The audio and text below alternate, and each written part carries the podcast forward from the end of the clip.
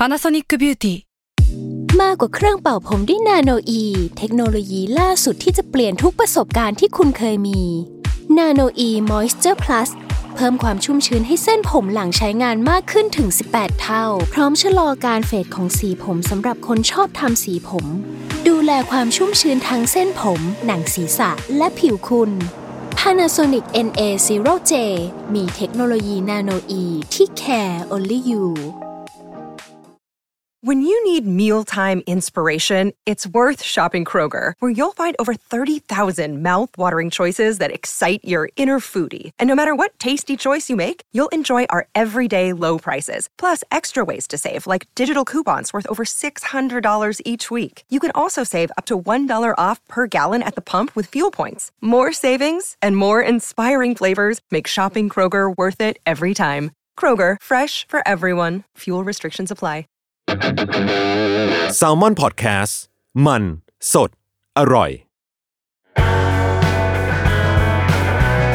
s ซ l m o n Say Podcast เรื่องเล่าที่จะทำให้คุณอยากอ่านหนังสือของเรามากขึ้น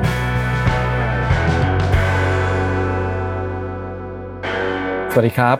ก็กลับมาพบกันในรายการ s ซ l m o n Say Podcast กับผมไม้จิรัชนาชัยกันอีกเช่นเคยนะครับผม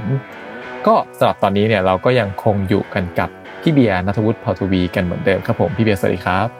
ครับสวัสดีครับไม้สวัสดีครับครับ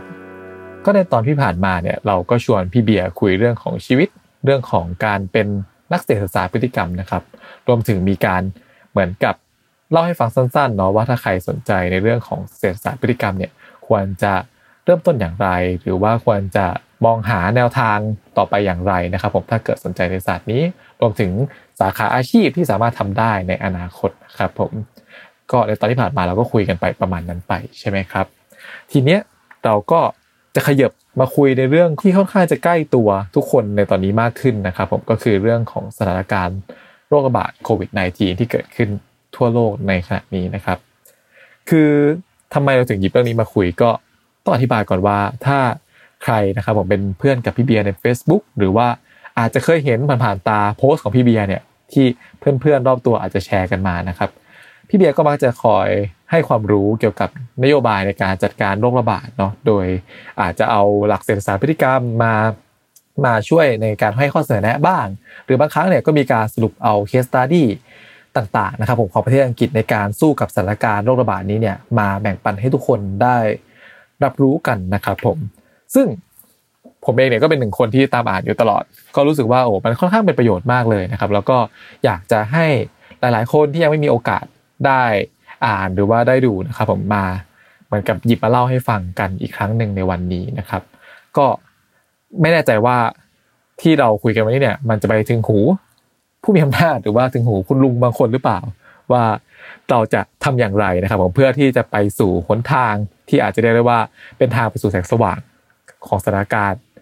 ในบ้านเราตอนนี้กันนะครับ ต้องเริ่มจากถามพี่เบียร์ก่อนเลยว่าตอนนี้สถานการณ์ในประเทศอังกฤษเนี่ยเป็นอย่างไรบ้างครับ เท่าที่คุยกันในเทปที่แล้วเนี่ยเหมือนกับว่าพี่เบียร์ก็บอกว่ามันดีขึ้นเยอะมากเลยเนาะใช่ไหมครับ ใช่ครับ คือตั้งแต่วันที่สิบเก้ากรกฎาคมที่ผ่านมาเนี่ยทั้งประเทศนะครับคือสหราชอาณาจักรทั้งอังกฤษเวลส์สกอตแลนด์ Northern Ireland คือเขาคลายล็อกทุกอย่างนะครับ คือเราล็อกเขาคือเรามีล็อกดาวน์ตั้งแต่ ตอนที่เคสมันระบาดหนักๆเนี่ยตั้งแต่เดือนมกรานะครับ แล้วมันจะเป็นอยู่เป็นอยู่สี่เฟสด้วยกันครับแล้วเลิกเรื่องคลายเฟสสุดท้ายวันที่สิบเก้าคือตอนนี้คือถ้าเราเดินออกไปข้างไหนข้างนอกเนี่ย มันจะมันปกติเกือบทุกอย่างแล้วนะครับ คือคนก็ไม่ได้ใส่หน้ากากกัน อาจจะมีใส่บ้างตอนเข้าไปในร้าน แต่เขาก็ไม่ได้บังคับอีกแล้ว แล้วก็โรงหนังก็เปิดนะครับ มีโรงละครก็เปิดเนี่ยรู้สึกจะมีคอนส่งคอนเสิร์ตอะไรกันโอเคทุกอย่างนะครับคือแล้วก็ตัวเลขก็ไม่ได้น่ากลัวอะไรมากครับผมคือดีครับพูดง่ายๆครับ แต่จริง ๆ ผมเห็นว่าตัวเลขผู้ติดเชื้อเนี่ยก็ไม่ได้น้อยใช่ไหมครับ ก็คือในระหว่างวันเนี่ยก็คนติดเชื้อก็หลักหมื่นเหมือนกันหรือเปล่า คือมันก็ต้องดูนะครับว่าเราเทสกันกี่คนนะครับ คืออย่างที่อังกฤษเนี่ยเทสวันตอนนี้รู้สึกจะเทสวันละ แปดแสนคน อืมครับแปดแสนเราเราเราตรวจเจอสองหมื่นในแต่ละวันเนี่ยนะครับ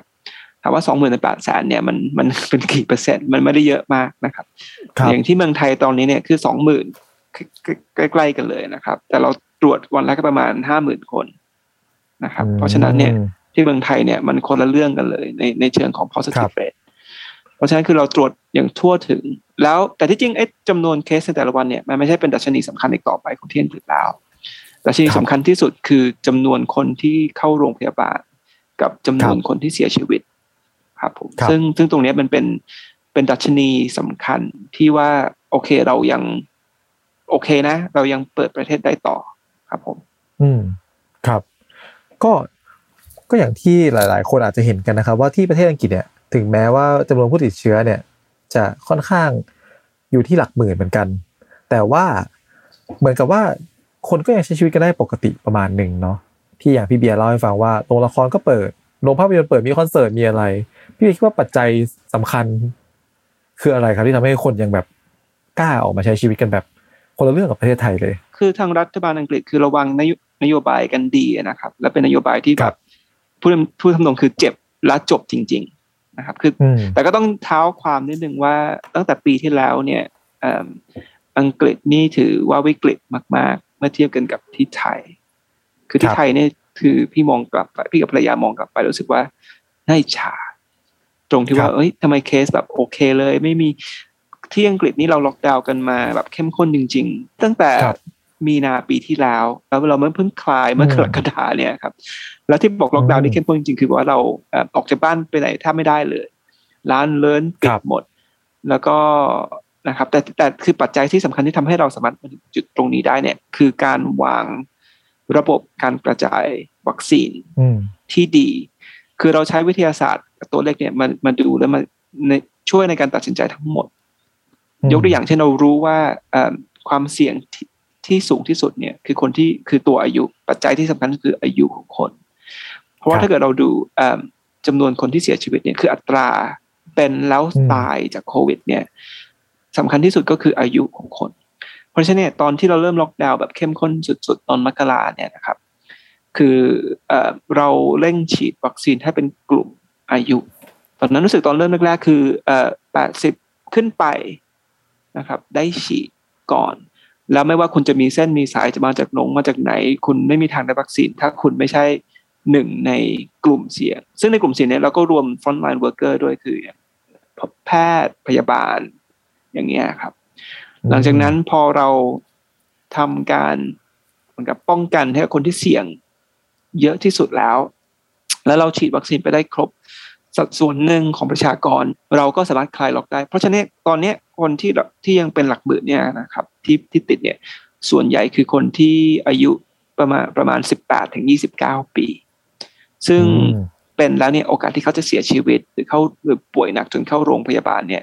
อ่ามันยังน้อยกว่าเยอะ ถึงแม้ว่าเขาจะไม่ได้ฉีดวัคซีนก็ตามนะคครัรับบนั่นคือนั่นคือปัจจัยสำคัญที่ทำให้เรามาถึงจุดตรงนี้ได้ อืมครับก็เรียกได้ว่ามีการวางแผนเนาะในการที่แบบว่ากระจายวัคซีนเนี่ยให้ตาม priority อย่างแท้จริง ไม่มีแบบใช่ VVIP อะไรอย่างงี้ใช่ไหมครับที่แบบว่าฉีดก่อน อ๋อไม่ไม่มีเลยครับ ไม่มีเลยคือ ขนาดขนาดครับเจ้าชายวิลเลียมนะครับ Prince William ได้ฉีดรู้สึกจะเดือนเกือบพฤษภาครับเพราะว่าอายุเขาไม่ถึง เนี่ยขนาด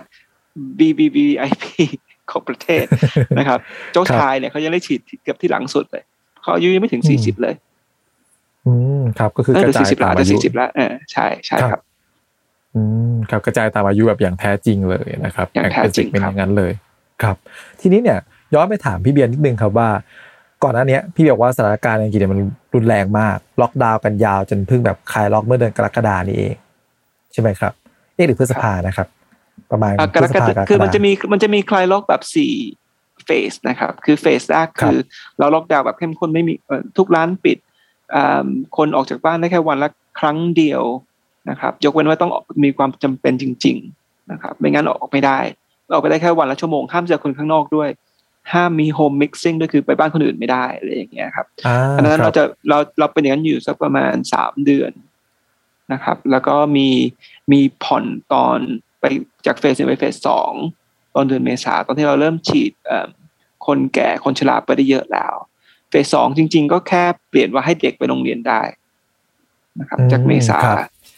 เฟสสามก็คือให้ร้านที่มันไม่จำเป็นเปิดได้ แต่ก็แล้วก็ให้ไปเจอคนข้างนอกได้นะครับ แล้วก็มาเฟสสี่ซึ่งเฟสสุดท้าย ซึ่งก็คลายทุกอย่างครับผมอ่าครับผมแต่ตอนเฟสหนึ่งเนี่ยที่แบบว่าล็อกหมดเลยแล้วแบบให้ออกจากบ้านแค่คนละหนึ่งชั่วโมงเนี่ย คือเขาจะมีแบบตารางให้เลยใช่ไหมครับว่าเขตไหนออกได้เวลาไหนอะไรอย่างนี้หรอครับ ไม่ครับ คือเขาจะ เอ่อเขาจะบอกว่า คือก็ต้องก็ต้องเชื่อใจเอ่อเหมือนกับประชาชนพอสมควรนะครับ แต่ก็แต่แต่ก็ยังมีตำรวจที่แบบวิ่งตรวจบ้างนะครับ คือก็เอ่อ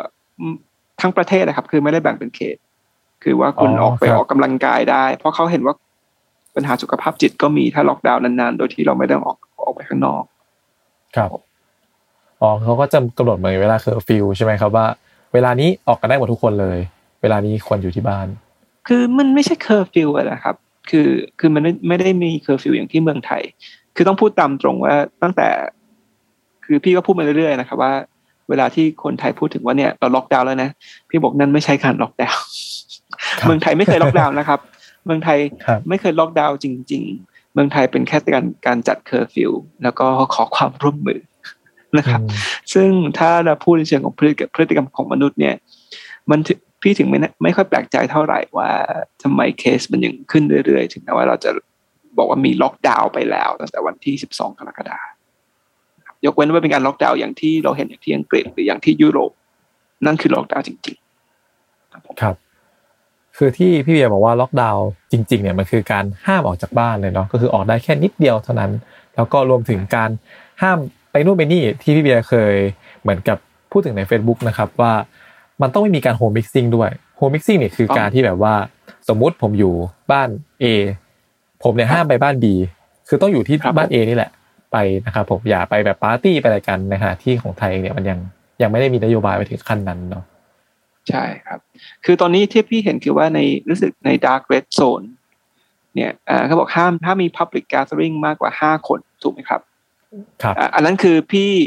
คือพี่มองเห็นนโยบายนี้คือพี่บอกว่า อันนั้นไม่ใช่นโยบายห้ามห้ามเจอคนเกินห้าคน แต่มันเป็นนโยบายว่าให้เจอคนได้ไม่ถึงไม่เกินห้าคนมากกว่า ซึ่งมันครับแตกต่างกันจริงไหมครับ คือคนก็บอกใช่ครับคนคนจะดูว่าเออนี่คือเรายังเจอกันได้ ถ้ามันไม่เกินห้าคน แต่ถามว่าตอนนี้คือมันตอนเชื้อมันระบาดแรงๆแล้วยังคนยังฉีดวัคซีนกันไม่ทั่วถึงเนี่ยมันอันตรายมาก เพราะว่า R โนตของเดลต้านี่มันแปดเท่าที่ผมพี่เข้าใจแปดถึงสิบสองคือติดหนึ่งคนมันสามารถแพร่ไปถึงได้แปดถึงสิบสองคน โอ้ครับ ซึ่งมันมันก็ติดกันได้ง่ายแล้วก็เร็วกว่าตัวเชื้อรุ่นก่อนๆเยอะมากเหมือนกันใช่ไหมครับ เยอะมากทีเนี้ยครับผมทีนี้ของอังกฤษเองครับพี่เบียร์ในช่วงที่มีการล็อกดาวน์หนักๆเนี่ยตัวรัฐบาลเนี่ยเขามีการเยียวยาประชาชนอย่างไรบ้างครับ มีแบบแจกเงิน หรือว่ามีการให้พวกแบบของดำรงชีพเป็นระบบอย่างไรบ้างครับ ที่รัฐบาลอังกฤษคือตั้งแต่ล็อกดาวน์ครั้งแรกเลยนะครับ เขาจะออกมาเขาเรียกว่า furlough scheme furlough scheme ก็คือว่าอ่าคือคือกฎของล็อกดาวน์อันหนึงเนี่ยคือว่าคุณถ้าคุณสามารถทำงานที่บ้านได้ ให้ทำงานที่บ้านครับแต่ถ้าคุณทำงานที่บ้านไม่ได้นะครับ คือก็อาจจะต้องไปขออนุญาตจากรัฐ เพื่อที่ออกไปทำงานข้างนอกได้ แต่จริง ๆ เนี่ยมันน้อยมากที่ที่จะทำอย่างนั้นได้ มันก็เลยมีเฟอร์โลสกิมที่ว่าถ้าคุณทำงานที่บ้านไม่ได้ แต่คุณแต่แต่แต่แล้วก็คุณก็ไปทำงานข้างนอกไม่ได้ด้วยนะครับ เพราะมันมันมีความเสี่ยงเงี้ยอ่าทางรัฐจะจ่ายให้คุณอยู่บ้านเฉยๆนะครับไม่ต้องทำงานเลยอืมแล้วจ่ายเลยคือเขาจ่ายเป็นคิดเป็นเงิน 80%ของเงินเดือนที่คุณได้ประจำแต่จะไม่เกินอืมเดือนละ2,000ปอนด์ซึ่งก็ประมาณ60,000กว่าบาทครับนะครับ ก็ก็ถือว่ามันเป็นอะไรที่ช่วยเยอะพ อสมควร ที่ที่ที่รัฐบาลอังกฤษทำแต่ก็เชื่อว่าที่เมืองไทยคงจะทำยากหน่อย เพราะว่ามันมีคนที่อยู่นอกระบบเยอะ คือเราครับเราโชคดีที่ว่ามีคนอยู่ในระบบ แล้วเราก็รู้ว่าเขาเป็นใครมาจากไหนอ่านะครับ คือรัฐคือจึงสามารถเยียวยาตรงนั้นได้ ครับพูดง่ายๆว่าที่อังกฤษเนี่ยมันมีข้อมูลของตัวประชากรพลเมืองของเขาเนี่ยค่อนข้างชัดเจนประมาณหนึ่งเวลาที่ใช่จะออกนโยบายอะไรให้มันครอบคลุมถึงตัว ทุกฝ่ายทุกแบบ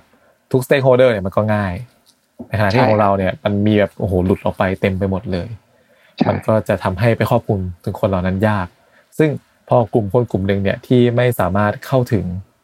การช่วยเหลือของรัฐบาลบางอย่างได้สุดท้ายมันก็ต้องออกมาดิ้นรนใช่ไหมครับออกมาถูกต้องพยายามในครับการผมมีชีวิตรอดต่อไป ครับ ซึ่งก็เป็นส่วนหนึ่งคือคือถามว่าเข้าใจไหมว่าเขาต้องทำอย่างไงคือก็เข้าใจนะครับ แต่มันก็เป็นอะ สิ่งที่อธิบายได้ว่าทำไมเอ่อเอ่อเชื้อมันยังแพร่กระจายอยู่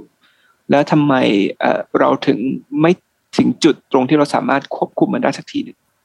นะครับครับ แต่อย่างไรก็ตามเนี่ยดูเหมือนว่าของอังกฤษเนี่ยการที่จะไปจนถึงเฟสสี่ก็คือคลายล็อกทุกอย่างได้เนี่ยมันมีปัจจัยสำคัญอย่างหนึ่งคือวัคซีนใช่ไหมครับใช่ซึ่งครับที่ผ่านมาพี่เบียร์ก็เหมือน พูดไปคร่าวๆเนาะว่าการจัดการบริหารวัคซีนของเขาเนี่ยมันเป็นการทำโดยแบ่งตามคือไอเดียของคนที่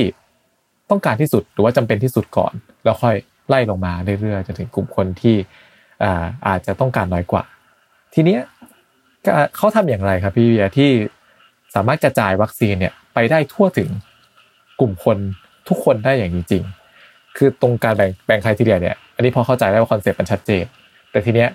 ทีเดียเนี่ยอันนี้พอเข้าใจได้ว่าคอนเซ็ปต์มันชัดเจนแต่ทีเนี้ยทำอย่างไรถึงจะทำให้คนทั้งประเทศเนี่ยสามารถมาฉีดวัคซีนได้ครับ ครับเขาก็มีนโยบายหลายอย่างนะครับ คือนโยบายแรกคือทำให้มันง่าย ให้คนฉีดครัไปบฉีดวัคซีนง่ายนะครับ คือเอ่อเขาก็กระจายไปหลายพื้นที่ทั้งประเทศ อย่างแล้วก็เขาจะทำแบบเช่น ให้โรงยิมเปลี่ยนเป็นที่จุดฉีดวัคซีนบ้างนะครับอืมเปลี่ยนครับนู่นเปลี่ยนนี่เป็นโรงเรียนให้เป็นจุดฉีดวัคซีนแล้วเขาจะมีอาสาสมัคร ที่เขาฝึกเลยว่าให้ฉีด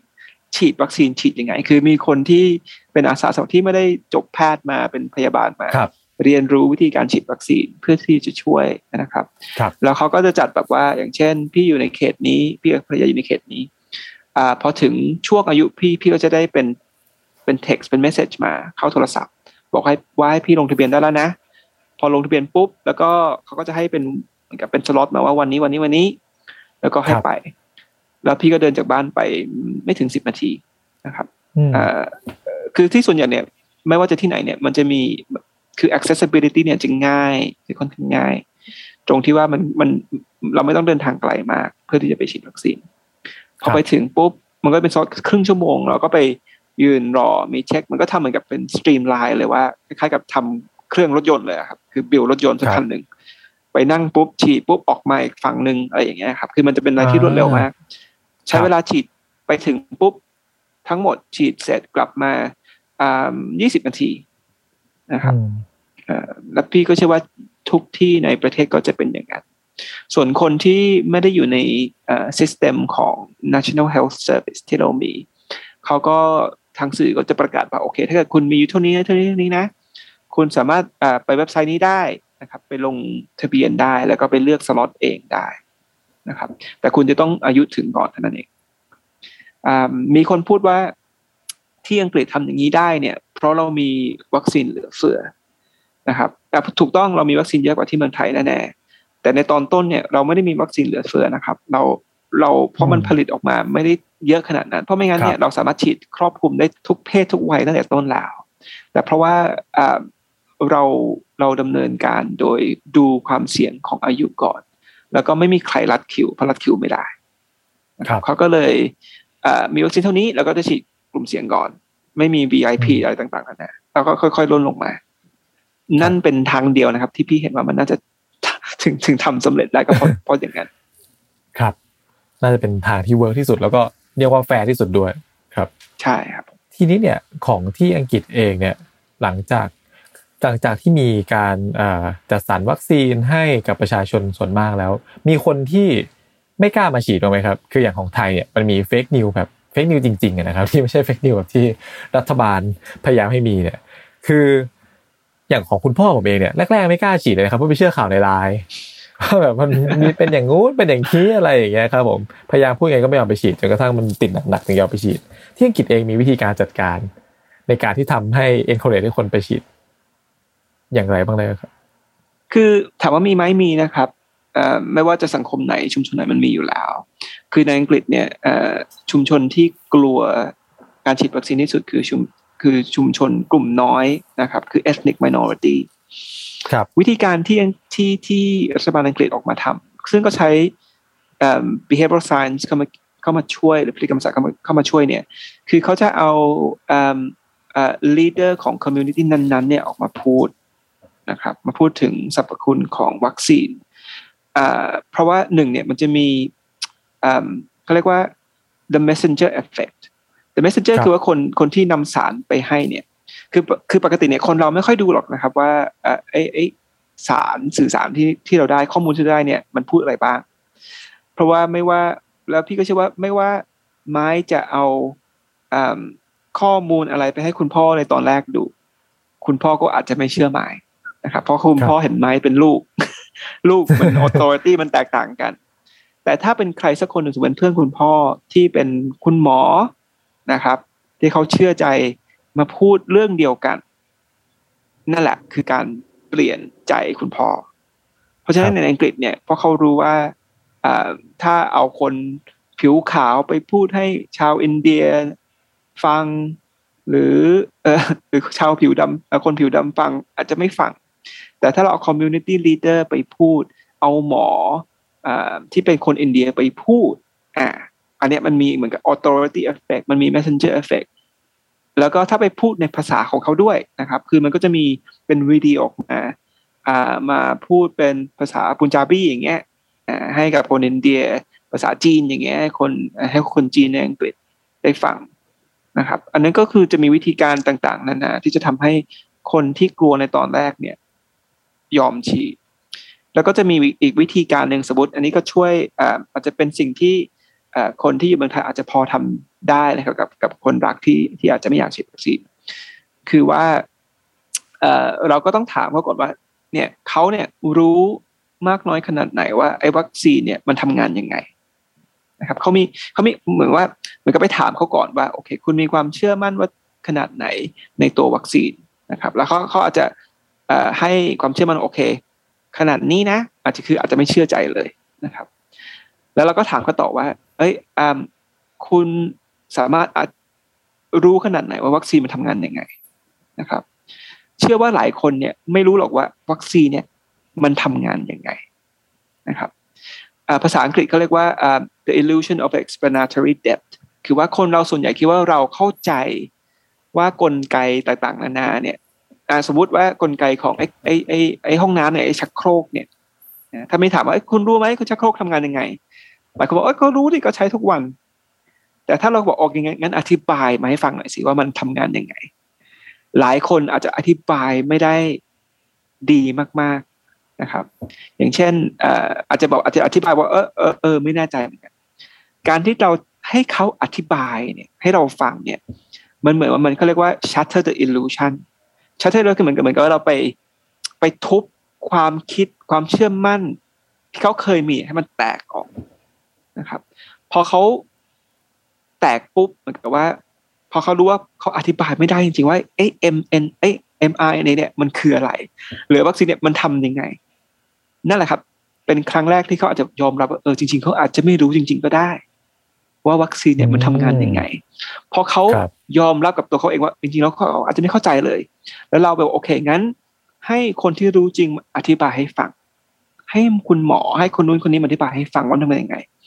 อันนั้นแหละครับมันเป็นเหมือนกับเป็น step แรกว่าโอเค โอเค เราจะยอมฟังคนที่รู้มากกว่าเรา เพราะหนึ่งเราเริ่ม step แรกไปแล้วว่า เรายอมรับตัวเองแล้วว่าเราอาจจะไม่รู้จริง ๆ อย่างที่เราคิดก็ได้ ว่าวัคซีนเนี่ยมันทำมันมีประโยชน์ยังไง มันทำงานยังไง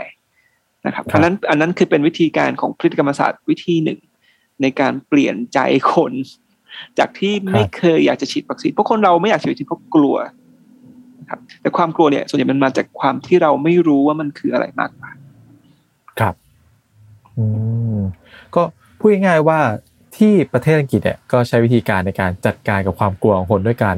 พยายามทำความเข้าใจกับเขา พยายามที่จะให้ข้อมูลที่ถูกต้องกับเขา เพื่อให้ สุดท้ายแล้วเขาเหมือนกับเบาใจมากขึ้นใช่ไหมครับ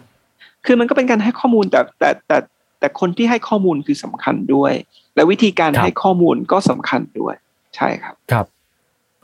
ทีนี้เนี่ยมันมีบางประเทศครับผมที่ว่าจัดการความกลัวของคนเนี่ยด้วยอีกวิธีหนึ่งก็คือเอาเครื่องเอาเครื่องมือทางกฎหมายเนี่ยมาปิดกั้นเลย คือเห็นว่ากลัวว่าประชาชนจะกลัวก็ห้ามเลยงั้นห้ามห้ามห้ามให้ข้อมูล ห้ามมีการ ออกสื่อหรือว่าห้ามสื่อต่างๆเนี่ยในการทำข่าวที่อาจทำให้ประชาชนหวาดกลัวนะครับผมซึ่งที่จริงแล้วเนี่ยในมุมมองทางเศรษฐศาสตร์พฤติกรรมเนี่ยการที่ประชาชนหวาดกลัวหรือว่าการที่ผู้คนในสังคมเนี่ยมีความกลัวอะไรสักอย่างหนึ่งแบบนี้ครับผมมันเป็นเรื่องที่เสียหายมากมายแค่ไหนครับพี่เบียร์คือเราก็ต้องดูจุดประสงค์ของ ดู property ของความกลัวเลยนะครับว่ามีผลยังไงต่อพฤติกรรมกับสภาพจิตใจของเราบ้างนะครับ คือคือก็ต้องบอกว่าถูกต้องความกลัวมันอาจจะมีเขาเรียกว่า physiological effect คือมันมีผลข้างเคียงกับ กับความรู้สึกของเราของสุขภาพจิตของเรา เพราะฉะนั้นเราไม่อยากจะให้ใครกลัวจนเกินไปอันนั้นเป็นถ้าเราพูดโดยแบบแบบทั่วไปนะครับ คือเราไม่อยากจะให้ใครสักคนหนึ่งกลัวมากจนเกินไป เพราะมันอาจจะมีส่งผลกระทบต่อ สุขภาพจิตของเขาได้ แต่นะครับแต่คือมันมีแบบแต่ที่ค่อนข้างเยอะมาก เพราะว่าความกลัวเนี่ยจริงๆมันเป็นอิโมชันเป็นเป็นอารมณ์ที่สำคัญมาก ที่มันเรียกว่า drive behavior คือเป็นสิ่งที่ทำให้เปลี่ยนพฤติกรรมคนพูดง่ายคือว่าในอดีตเนี่ยทางวิวัฒนาการของคนเนี่ยไม้ลองคิดดูถ้าคนเราไม่กลัว เราจะมีชีวิตรอดมาอยู่จนถึงวันนี้ได้หรือเปล่า ความกลัวนี่แหละ ที่ทำให้เรามีชีวิตรอดมาจนถึงทุกวันนี้ได้ เพราะถ้าเราไม่กลัวเนี่ย เราก็จะไม่เปลี่ยนพฤติกรรมพฤติกรรมที่จะทำให้เราตัวเราเองเนี่ยเซฟมากขึ้นถูกไหมครับ เพราะเราถ้าเราแบบมีแบบว่าเป็นอิลูชันว่าทุกอย่างโอเคนะครับเออเราก็อาจจะออกไปข้างนอก ได้โดยที่ไม่ได้คือเราอาจจะแบบประเมินค่าของความเสี่ยงต่ำจนเกินไป อันเนี้ยคือมันจะเป็นอะไรที่ค่อนข้างสำคัญ ถ้าจะพูดโดยรวมนะครับ คือถ้าในสิ่งที่เราสามารถควบคุมได้ ความกลัวความกลัวเนี่ยจะเป็นอะไรที่ดี เพราะว่าความกลัวเนี่ยมันจะทำให้เราพยายามควบคุมในสิ่งที่เราสามารถควบคุมได้ เช่น อยากจะกักตัวอยู่ที่บ้าน อาจจะอยากออกไปฉีดวัคซีนมากขึ้นนะครับ เพราะว่าถ้ารู้ว่าความเสี่ยงจริง ๆ เนี่ยของโควิดเนี่ยมันสูงมากกว่าความเสี่ยงจากวัคซีนเยอะเนี่ย แล้วเรากลัวกลัวตายเนี่ย มันทำให้เราอยากจะฉีดวัคซีนมากขึ้น ถูกไหมครับครับและอีกอย่างหนึ่งในการปิดบังความจริง เพราะไม่อยากให้คนอื่นกลัวเนี่ย แต่เราอยู่ในสังคมที่เรารู้ว่า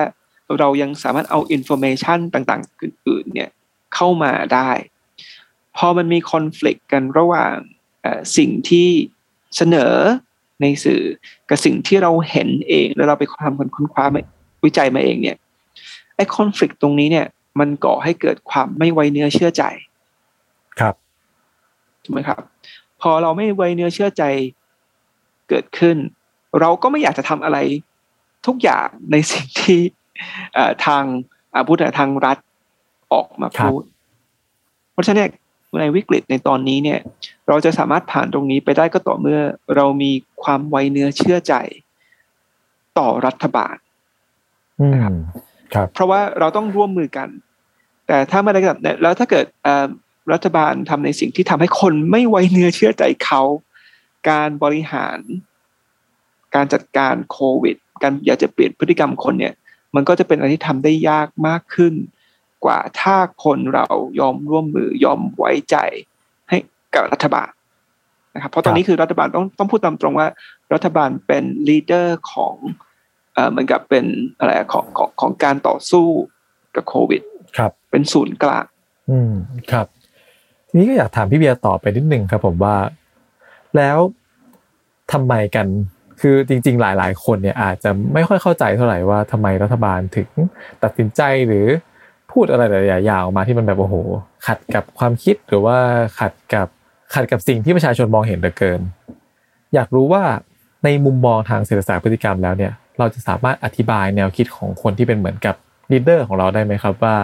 ทำไมเขาถึงพยายามทำหลาย ๆ อย่างที่มันดูตรงข้ามกับความต้องการ หรือว่าดูตรงข้ามกับสิ่งที่ประชาชนอยากจะได้ คือมันก็มีคือ ก็ต้องบอกว่าบอกบอกว่าพี่ก็ไม่ไม่ทราบจริงๆนะครับว่าในในอเจนดาของเขาเนี่ยมันมีอะไรบ้างนะครับของทางรัฐแต่แต่ถ้าเกิดพูดในเชิงของพฤติกรรมคนธรรมดานะครับ คือบางทีเนี่ยเรามีอเจนดาของเราอยู่แล้ว แล้วเราพยายามที่จะหาเหตุและผลมาเขาเรียกว่า rationalize สิ่งที่เราอยากจะเลือกอยู่แล้ว คล้ายๆกับ confirmation bias ทั้งหลายเนี่ย ต่างๆนานานะครับ อีกอย่างหนึ่งคือพี่ก็ต้องบอกไว้ก่อนว่า ตั้งแต่ต้นเนี่ยคือพี่ไม่อยากจะเชื่อว่าจะมีรัฐบาลไหนในโลกที่อยากจะสร้างความเดือดร้อนให้กับประชาชน ไม่ครับรวมถึงรัฐบาลไทยด้วยพี่เชื่อว่ารัฐบาลไทยก็ก็คงอยากจะทำอะไรที่มันช่วย เพราะเขารู้ว่าสุดท้ายแล้ว คนที่จะเลือกเขาก็คือประชาชนเพ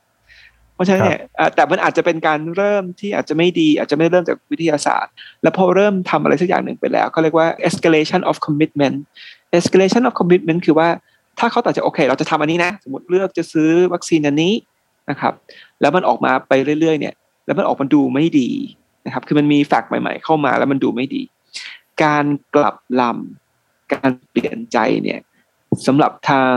ทางคนที่มี authority นะครับ เขากลัวจะหนึ่งเสียหน้าเสีย credibility นะครับและเอ๊ะ escalation of commitment เนี่ยคือมันอาจจะส่งผลทำให้เราตัดสินใจเหมือนถลายไปเรื่อยๆ เพราะว่าคนเราส่วนใหญ่กลัวการเสียคือเขาเรียก loss aversion เรากลัวการเสียมากกว่าชอบการได้เยอะ มันจึงเป็นปัญหาในสังคมนะครับไอ้ไอ้การกลัวเสีย credibility หรือส่วนกลัวการเสียหน้า ถ้าอะถ้าเกิดพี่พูดในการเป็นกลางจริง ๆ เนี่ย ถ้าสมมุติว่ารัฐบาลยอมออกมาพูดว่าโอเค my bad เราตัดสินใจผิดนะครับ ครับ ขออนุญาตเปลี่ยนใจ และประชาชนบอกว่า โอเคปรบมือให้ชอบมากที่รู้ว่าทำอะไรผิดและยอมเปลี่ยนใจ อันนี้เนี่ยถึงเป็นเหมือนกับว่าเป็นซีนารีโอที่ดีที่สุดที่จะทำให้โอเค เราพลิกกลับมา มาอยู่ในคอร์สที่มันไปดีขึ้นได้ แต่พี่คิดว่าหนึ่งมันจะไม่เกิดขึ้น เพราะว่ารัฐบาลคงจะไม่ทำอย่างนั้น และถ้าถึงแม้ว่ารัฐบาลจะทำอย่างนั้น ประชาชนก็แทนที่จะออกมาบอกโอเคปรบมือดีที่เปลี่ยนใจจะออกมาด่า มันก็เลยเป็นไก่กับไข่ ซึ่งอีกฝั่งหนึ่งก็กลัว อีกพอพอจะทำปุ๊บอีกฝั่งหนึ่งก็ไม่ยอมละเว้น อะอันมันก็เลยเป็นเป็น vicious circle อยู่ในในขณะที่ในในสิ่งที่เราเห็นในปัจจุบันนี้ครับ ก็เลยเลือกที่จะเขาเรียกว่าทู่ซีทำแบบเดิมต่อไปดีกว่า อย่างน้อยๆก็อาโดนด่าอยู่แล้วแต่ว่าก็ไม่ต้องเสียหน้าอะไรประมาณนั้นหรือเปล่าครับ ประมาณนั้นนะคือคือมันก็หยุดอยู่ตรงจุดสมดุลนะครับ เอ่อก็เรียกว่า equilibrium ที่มันไม่ดีที่สุด ครับ ซึ่งมันมันเราจะหาคือในการที่จะอยู่ equilibrium ที่ดีกว่านี้เนี่ย มันต้องการการร่วมมือกันให้อภัย การยอมรับความผิดในตอนต้นนะครับ แล้วก็การให้อภัยของอีกฝั่งหนึ่งด้วย ซึ่งพี่เข้าใจว่าในขณะนี้เมืองไทยมันมันเป็นอะไรที่ทำได้ยากมาก ๆ เพราะมันเป็นแตกมานานมากครับครับ ครับ ซึ่งอันนี้เราต้องบอกก่อนว่าเป็นเพียงการนำทฤษฎีมาใช้อธิบายเท่านั้นนะครับ เราเราอาจจะไม่สามารถทราบได้เนาะว่าที่จริงแล้วเขาตัดสินใจด้วยพื้นฐานความคิดอย่างไรใช่ไหมครับ ใช่ครับก็มันเป็นอะไรที่อาจจะดูยากอะครับอืมครับใช่ครับเป็นเพียงการนำเอาทฤษฎีหนึ่งมาอธิบายปรากฏการณ์ที่หลาย ๆ คนอาจจะสงสัยกันเท่านั้นนะครับ ผม ทีนี้เรามาชวนพี่เบียร์คุยกันต่อครับถึงอ่าอีกเรื่องหนึ่งที่จริง ๆ หลาย ๆ คนก็คงอยากจะรู้มาก ๆ ครับ ก็คือว่าที่อังกฤษเนี่ยเหมือนกับว่าก็โอเค ไปถึงเฟสที่สี่คลายล็อกดาวน์เรียบร้อยแล้ว แต่ของไทยเนี่ย เมื่อไหร่ครับพี่เบียร์เมื่อไหร่ที่มันจะมีเหมือนกับเป็นมาตรวัดที่ชัดเจนที่พี่เบียร์เหมือนกับเคยพูดไว้นะว่าเป็น exit strategy ที่ว่าเราจะสามารถกลับไปสู่สถานการณ์ปกติได้ ต้องเป็นช่วงที่คนติดเชื้อจำนวนเท่าไหร่ หรือว่าต้องมีอัตราการตายน้อยลงแค่ไหน หรือว่ามีอัตราการฉีดวัคซีนมากน้อยแค่ไหน มันถึงจะสามารถกลับไปสู่ภาวะปกติได้สักทีครับพี่เบียร์คือถ้าเราดูในการบริหาร วิด ของที่อังกฤษหรือของที่ที่อื่นในหลายที่นะครับเอ่อดัชนีที่สำคัญที่สุดคือดัชนีเอ่อคือจำนวนสัดส่วนประชากรที่ได้รับการฉีดวัคซีนไปแล้วสองเข็มครับครับแล้วก็แล้วก็อีกอันหนึ่งก็คือว่าเอ่อว่าไอ้การฉีดวัคซีนเนี่ยมันเรียกว่า break the chain กับความสัมพันธ์ของของจำนวนการเสียชีวิตกับจำนวนคนที่ป่วยหนักหรือยังถ้าเราดูของที่เมืองไทยในตอนนี้เนี่ย ต้องยอมรับว่าพี่ยังไม่เห็นอาจจะฟังดูโหดๆนิดนึงแต่ พี่โดยส่วนตัวแล้วพี่ยังไม่เห็นว่ามันจะมีอ่าจุดไปถึงตรงนั้นได้ในปัจจุบัน เพราะว่าเออหรือถึงจะไปได้เนี่ย มันก็จะเป็นอะไรที่อีกยาวนานมากๆหนึ่งเพราะว่าเมืองไทยเรายังไม่มีการออกมาตรการล็อกดาวน์ที่เหมือนกับที่ยุโรปนะครับ ตรงที่ว่า mixing ห้ามคือเหมือนกับต้องหยุด transmission ให้ได้ครับพูดง่ายๆไม่ให้มีการแพร่ให้ได้จากบ้านหนึ่งไปอีกบ้านหนึ่ง นะครับ แล้วก็ไม่มีการเยียวยาที่ที่ดีที่ครอบคลุมพอส่วนหนึ่งมันเป็นเพราะอาจจะเป็นเรามีหลายคนที่อยู่นอกนอกระบบด้วยเราจะเยียวยายาก แล้วก็เราไม่สามารถเยียวยาไปจนถึงครึ่งปีหน้าได้สมบูรณ์นะครับ ตรงนี้เนี่ยแล้วก็บวกกับการมีวัคซีนที่ยังไม่เพียงพอด้วย บวกกับอีกว่าเราไม่มีการจัดลำดับความสำคัญหรือ priority ของคนที่จะได้คนที่ได้รับวัคซีนตั้งแต่ต้นนะครับ มีการรัดคิวกัน มีความเหลื่อมล้ำเข้ามาเกี่ยวข้องเยอะอย่างเงี้ย คือคนก็จะมีการประท้วง มีการเห็นว่ามันไม่แฟร์ ซึ่งเป็นอะไรที่การเป็นอะไรที่พี่เข้าใจได้ พวกเนี้ยคอมบิเนชันพวกนี้เนี่ย มันทำให้เราไม่สามารถไปจุดอยู่ตรงที่ว่าโอเค คนฉีดพอแล้ว หรือมีอัตราของการเสียชีวิตที่มันน้อยลงพอแล้ว ที่จะทำให้คลายแบบจบจริง ๆ แบบคลายได้เหมือนกับที่อังกฤษได้อ่า ตอนนี้เนี่ยถ้าให้พี่คาดการณ์ว่าถ้าเรายังทำปฏิบัติอย่างนี้อยู่ไปเรื่อยๆ ครึ่งปีหน้าพี่ยังไม่แน่ใจแล้วมันจะสิมันจะมันจะเลิกหรือยังครับมันจะไปปิดปิดเปิดเปิดอย่างเงี้ยไปเรื่อยๆ ครับฟังดูหดหูไหมครับก็เศร้าฟังแล้วก็เศร้าเลยครับหดหูมาก คือส่วนตัวเนี่ยครอบครัวผมทำธุรกิจเกี่ยวกับการท่องเที่ยวด้วยนี่คือแบบโอ้โหไม่ไม่รู้ว่าเมื่อไหร่มันมันจะสามารถฟื้นคืนได้จริง ๆ นะครับ ครับ ถึงจะฟังขดหูยังไงนะครับ คือพี่ก็คิดว่ามันไม่มีอะไรที่สายเกินไป ในการเอาวิทยาศาสตร์เข้ามาช่วยเอาบทเรียนจากประเทศนู้นประเทศนี้เข้ามาช่วยในการตัดสินใจนะครับ ถ้าเรายอมให้อภัยว่าโอเค เปลี่ยนใจได้นะ เราทำอย่างนี้ได้นะ แล้วเราร่วมมือกันอย่างเงี้ย เพราะว่าผู้ตามตรงคือว่า โควิด มันไม่แคร์หรอกครับว่าคุณจะเชียร์หรือไม่เชียร์รัฐบาลนะครับครับ แล้วมันจะมันจะไปได้ก็ต่อเมื่อตรงนี้เราผ่านคือเราร่วมมือกัน เราเราเราเจ็บแต่จบนะ เรายอมอย่างเงี้ยครับ คือคือ แต่นั่นอาจจะเป็นความคิดของพี่คนเดียวนะครับ คือพี่ไม่ไม่รู้ว่าคนอื่นจะคิดเหมือนกับพี่หรือเปล่า แต่นั่นคือสิ่งที่ เพราะว่าพี่อยู่กับภรรยาอยู่แบบล็อกดาวน์มา รวมกันทั้งหมดแบบสิบแปดเดือนเงี้ยเราเห็นชัดเลยว่าอังกฤษวันหนึ่งเคยมีคนเสียชีวิตวันละสองพันคน อย่างเงี้ยครับครับ ซึ่งมันมันแย่มากๆ แล้วเราก็ว่าเราเราถ้าเราเราคงจะไม่ถึงจุดนี้ได้ ถ้าเราไม่ทำไม่ไม่แบบแย่จนถึงที่สุดแบบล็อกดาวน์ถึงที่สุดธุรกิจพัง แต่ก็มีรัฐช่วยนะครับ แล้วก็ร่วมมือกันเนี่ยก็คงจะยากออกมา ครับ คือคีย์หนึ่งก็คืออย่างน้อยๆเนี่ย ก็ต้องพยายามเนาะ ยังไงก็ได้เราก็ต้องผ่านวิกฤตนี้ไปให้ได้ก่อน แล้วก็เรื่องอื่นเดี๋ยวเดี๋ยวค่อยมาเคลียร์กันทีหลังคือแค่ว่าถูกต้องครับ ถูกต้องครับ คือคือพี่ก็คิดอย่างนี้จริง ๆนะครับ คือว่าถ้าทั้งสองฝ่ายยอมโอเคเรา เดี๋ยวเคลียร์ตรงนี้ก่อนเอ้ยเอาตรงนี้ให้มันรอดก่อนแล้วเดี๋ยวค่อยมาคุยกันเรื่องอื่นทีหลัง อันนี้อาจจะโอเค ครับ ซึ่งก็ต้องเป็นทั้งสองฝ่ายจริงๆเนาะทั้งสองฝ่ายทั้งสองฝ่ายครับ ฝ่ายใดฝ่ายหนึ่งอาจจะ ยื้อหรือว่าต้านอีกฝ่ายหนึ่งเนี่ยมันยังน้อยมันก็ไม่สำเร็จแน่นอนนะครับ ทีนี้ครับพี่เบียร์ก็คงมาถึงคำถามสุดท้ายแล้วว่าผมพอเราฟังพี่เบียร์พูดเมื่อกี้ก็รู้สึกว่าโหมันมันช่างสิ้นหวังเหลือเกิน หรือว่าหดหู่เหลือเกินคือขนาด best case ที่สุดเนี่ย ยังครึ่งปีหน้าเลยนะครับ ก็คือว่าแบบแล้วแล้วแบบ worst case มันจะขนาดไหนใช่ไหมครับ ในสถานการณ์แบบนี้ครับพี่เบียร์ มันพอจะมีคำแนะนำอะไรในเชิงเศรษฐศาสตร์พฤติกรรมบ้างไหมครับ ที่จะช่วยให้เราจัดการอารมณ์ตัวเองให้มันผ่านสถานการณ์เหล่านี้ไปได้ง่ายมากขึ้น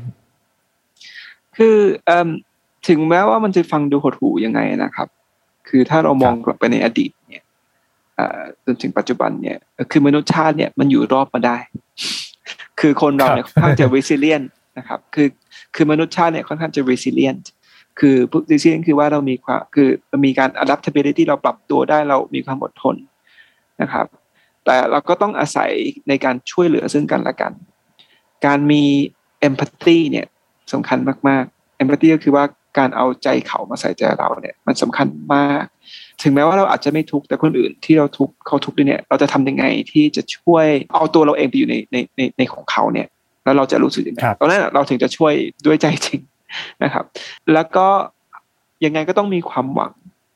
เพราะเราเห็นตัวอย่างจากประเทศอื่นเยอะแล้วว่า เอ้ย ประเทศอื่นทำได้ พูดตามตรงเลยนะครับ ที่จริงประเทศไทยเนี่ย ยังอยู่ในจุดที่ดีมากกว่าอังกฤษอยู่เยอะตอนที่อังกฤษเจอใหม่ ๆ เพราะตอนนั้นที่อังกฤษเจอใหม่ ๆ มันเรายังไม่มีวัคซีน แล้วเราเรามีคนเสียชีวิตเยอะมาก คือเยอะกว่ากว่าประเทศไทยเยอะ แล้วตอนนั้นคือประเทศอังกฤษเรามองไปทางไหนคือเราไม่เห็นหนทาง คือมันไม่ไม่มีลู่ทางไม่มีตัวอย่าง ตอนนี้ประเทศไทยเราเห็นเนี่ย เพราะมันเกิดขึ้นหลังประเทศอื่น เราเห็นว่าประเทศอื่นทํำยังไง มันมีลู่ทาง มันทำสำเร็จมันมีตัวอย่าง มันขึ้นอยู่กับว่าเราจะนำตัวอย่างพวกนี้เนี่ยมาใช้ปฏิบัติมากน้อยขนาดไหนนะครับ ก็ขอให้ยังมีความหวังกันอยู่ ถ้ารู้สึกมีจิตตกบ้างอะไรบ้างก็ เนี่ยสิ่งที่ดีสุดต่อความสุขของเราคือ social relationship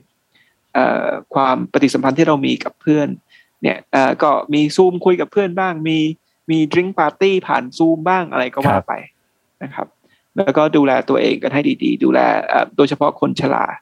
นะครับ ถ้าเราออกถ้าเราไม่มีเหตุผลออกไปไหน ถ้าเราหวังจากรัฐให้เขาออกนโยบายล็อกดาวน์อย่างที่อังกฤษยุโรปทำไม่ได้ เราก็ต้องประเด็เลือกที่จะปฏิบัติเอง นะครับ เป็นต้นครับก็ฝากไว้ตรงนี้นะครับ ก็ก็หวังว่าทุกคนจะโอเค เพราะที่บ้านของผมก็สูญเสียไปเหมือนมีสูญเสียไปสองคนนะครับ คนชราไปสองคนนะครับก็เพราะฉะนั้นเนี่ยก็คือพอเข้าใจได้เลยคนการสูญเสียมันมันเป็นอะไรที่ทดแทนกันยากนะครับ ผมก็ดูแลตัวเองด้วย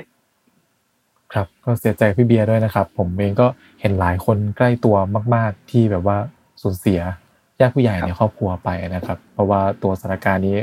คนที่เสี่ยงที่สุด ก็อย่างที่เราทราบกันว่าก็คือผู้สูงอายุในบ้านครับก็อย่างที่พี่เบียร์ว่าไว้นะครับหนึ่งคือมีความหวังครับผม มนุษย์เราก้าวผ่านสถานการณ์รุนแรงมาไม่รู้กี่ครั้งแล้วในโลกนี้นะครับ เรามีความยืดหยุ่นก็แข็งแรงเกินกว่าที่เราคิดสองก็คือการมี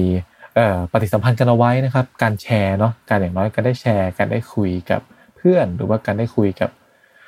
หลาย ๆ คนที่เรารู้สึกว่าเอออุบอุ่นใจที่จะคุยด้วยนะครับ ก็ยังมีวิธีการเนาะทางออนไลน์ต่าง ๆ ที่ทำให้คนเราเนี่ยยังสามารถใกล้ชิดกันได้นะครับ ก็เลือกใช้วิธีการนั้นไปก่อน แล้วก็ 3 คือการต้องมีวินัยกับตัวเองเนาะจะเรียกว่าอย่างก็ได้นะครับ ในเมื่อนโยบายรัฐเนี่ยไม่ไม่เอื้ออำนวยให้กับเรานะครับ และถ้าเรายังเป็นคนที่พอมีทรัพยากรอยู่ หรือว่ายังสามารถจัดการดูแลตัวเองได้อยู่ ก็พยายามที่จะสร้างวินัยหรือว่าสร้างกรอบให้ตัวเองนะครับ ว่าไม่ออกไป สัมผัสเจอผู้คนคนอื่นมากนัก หรือบ่อยมากมากนักอะไรเงี้ยนะครับผมหรือว่าการที่พยายามที่จะดิกเลี่ยงในการเอ่อออกไปซื้อของข้างนอกหลายครั้งต่อสัปดาห์อะไรพวกนี้นะครับผมก็คิดว่าน่าจะเป็นวิธีการในการบรรเทาเนาะในช่วงเวลานี้ได้นะครับใช่ครับหวังว่าหลายคนก็จะผ่านสถานการณ์นี้ไปได้นะครับ ก็วันไหนที่ อย่างที่พี่เบียพูดไปครับ อย่างน้อยๆเนี่ย มันก็ดีกว่า ช่วงปีที่ผ่านมาเยอะมาก ตรงที่ว่ามันมีวัคซีนมารอละถ้าเมื่อไหร่ก็ตามที่มันเข้ามาครบเมื่อไหร่ก็ตามที่มันสามารถกระจายไปให้คนในสังคมเนี่ยได้เกินห้าสิบเปอร์เซ็นประมาณนั้นใช่ไหมครับ มันก็คงจะดีขึ้นกว่าตอนนี้เนาะคือตอนนี้มันมันแค่หกเปอร์เซ็นเองใช่ไหมครับพี่เบียร์ที่ได้สองเข็มใช่ครับ มีความหวังไทยอีกยาวไกลยาวไกลหน่อยอีกยาวไกลครับ ขอให้ทุกคนมีความหวังไว้ก่อนครับ ก็ต้องขอบคุณพี่เบียร์มากเลยครับ วันนี้ที่มาคุยกันใน s ซ m o n เซ่พอดแคสต์นะครับผมก็หวังว่าโอกาสหน้าก็คงจะมีโอกาสได้คุยกันครับ แบบนี้อีกครั้งหนึ่งนะครับผมแล้วก็ถ้าเป็นไปได้ เมื่อหลายอย่างดีขึ้นเนี่ยก็คงจะได้เจอกับพี่เบียร์แบบตัวตัวบ้างหวังว่านะครับหวังว่าจะได้ไปอัดในในในสถานที่จริง ๆ ในอนาคตครับ ต้องขอบคุณพี่เบียร์อีกครั้งหนึ่งครับ ก็ผมเองเนี่ยก็ต้องขออนุญาตแจ้ง แฟนๆชาวแซลมอนเซทุกคนนะครับ ผมว่ารายการของเราจะพักการออกอากาศไปสักพักหนึ่งนะครับ คือเทปเนี้ยที่คุยกับพี่เบียร์เนี่ยตอนนี้เนี่ยจะเป็นตอนสุดท้ายของรายการ Salmon Say ของเราใน period นี้นะครับผมแล้วก็จะกลับมาออกอากาศเมื่อไหร่เนี่ยตอนนี้เรายังไม่สามารถ confirm ได้เลยนะครับ ผมก็อาจจะพูดว่าจนกว่าสถานการณ์จะดีขึ้นนะครับ เนื่องจากการอัดออนไลน์เนี่ยมันมีปัญหาหลายอย่างสำหรับตัวรายการเรานะครับ ผมก็ หวังว่าจะได้กลับมาเจอทุกคนเร็วๆนี้นะครับผมก็สำหรับวันนี้ครับ ตัวผมกับพี่เบียร์เนี่ยก็ขอตัวไปก่อนนะครับผมแล้วก็หวังว่าจะได้กลับมาพบเจอกันนะครับผมในรายการสมัครเสียอีกครั้งหนึ่งนะครับ ผมในอีกไม่นานนี้ครับขอบคุณพี่เบียร์อีกครั้งหนึ่งนะครับครับขอบคุณครับไม้ครับขอบคุณครับทุกคนแล้วขอบคุณทุกคนนะครับผมที่ติดตามฟังครับ สวัสดีครับ ครับสวัสดีครับ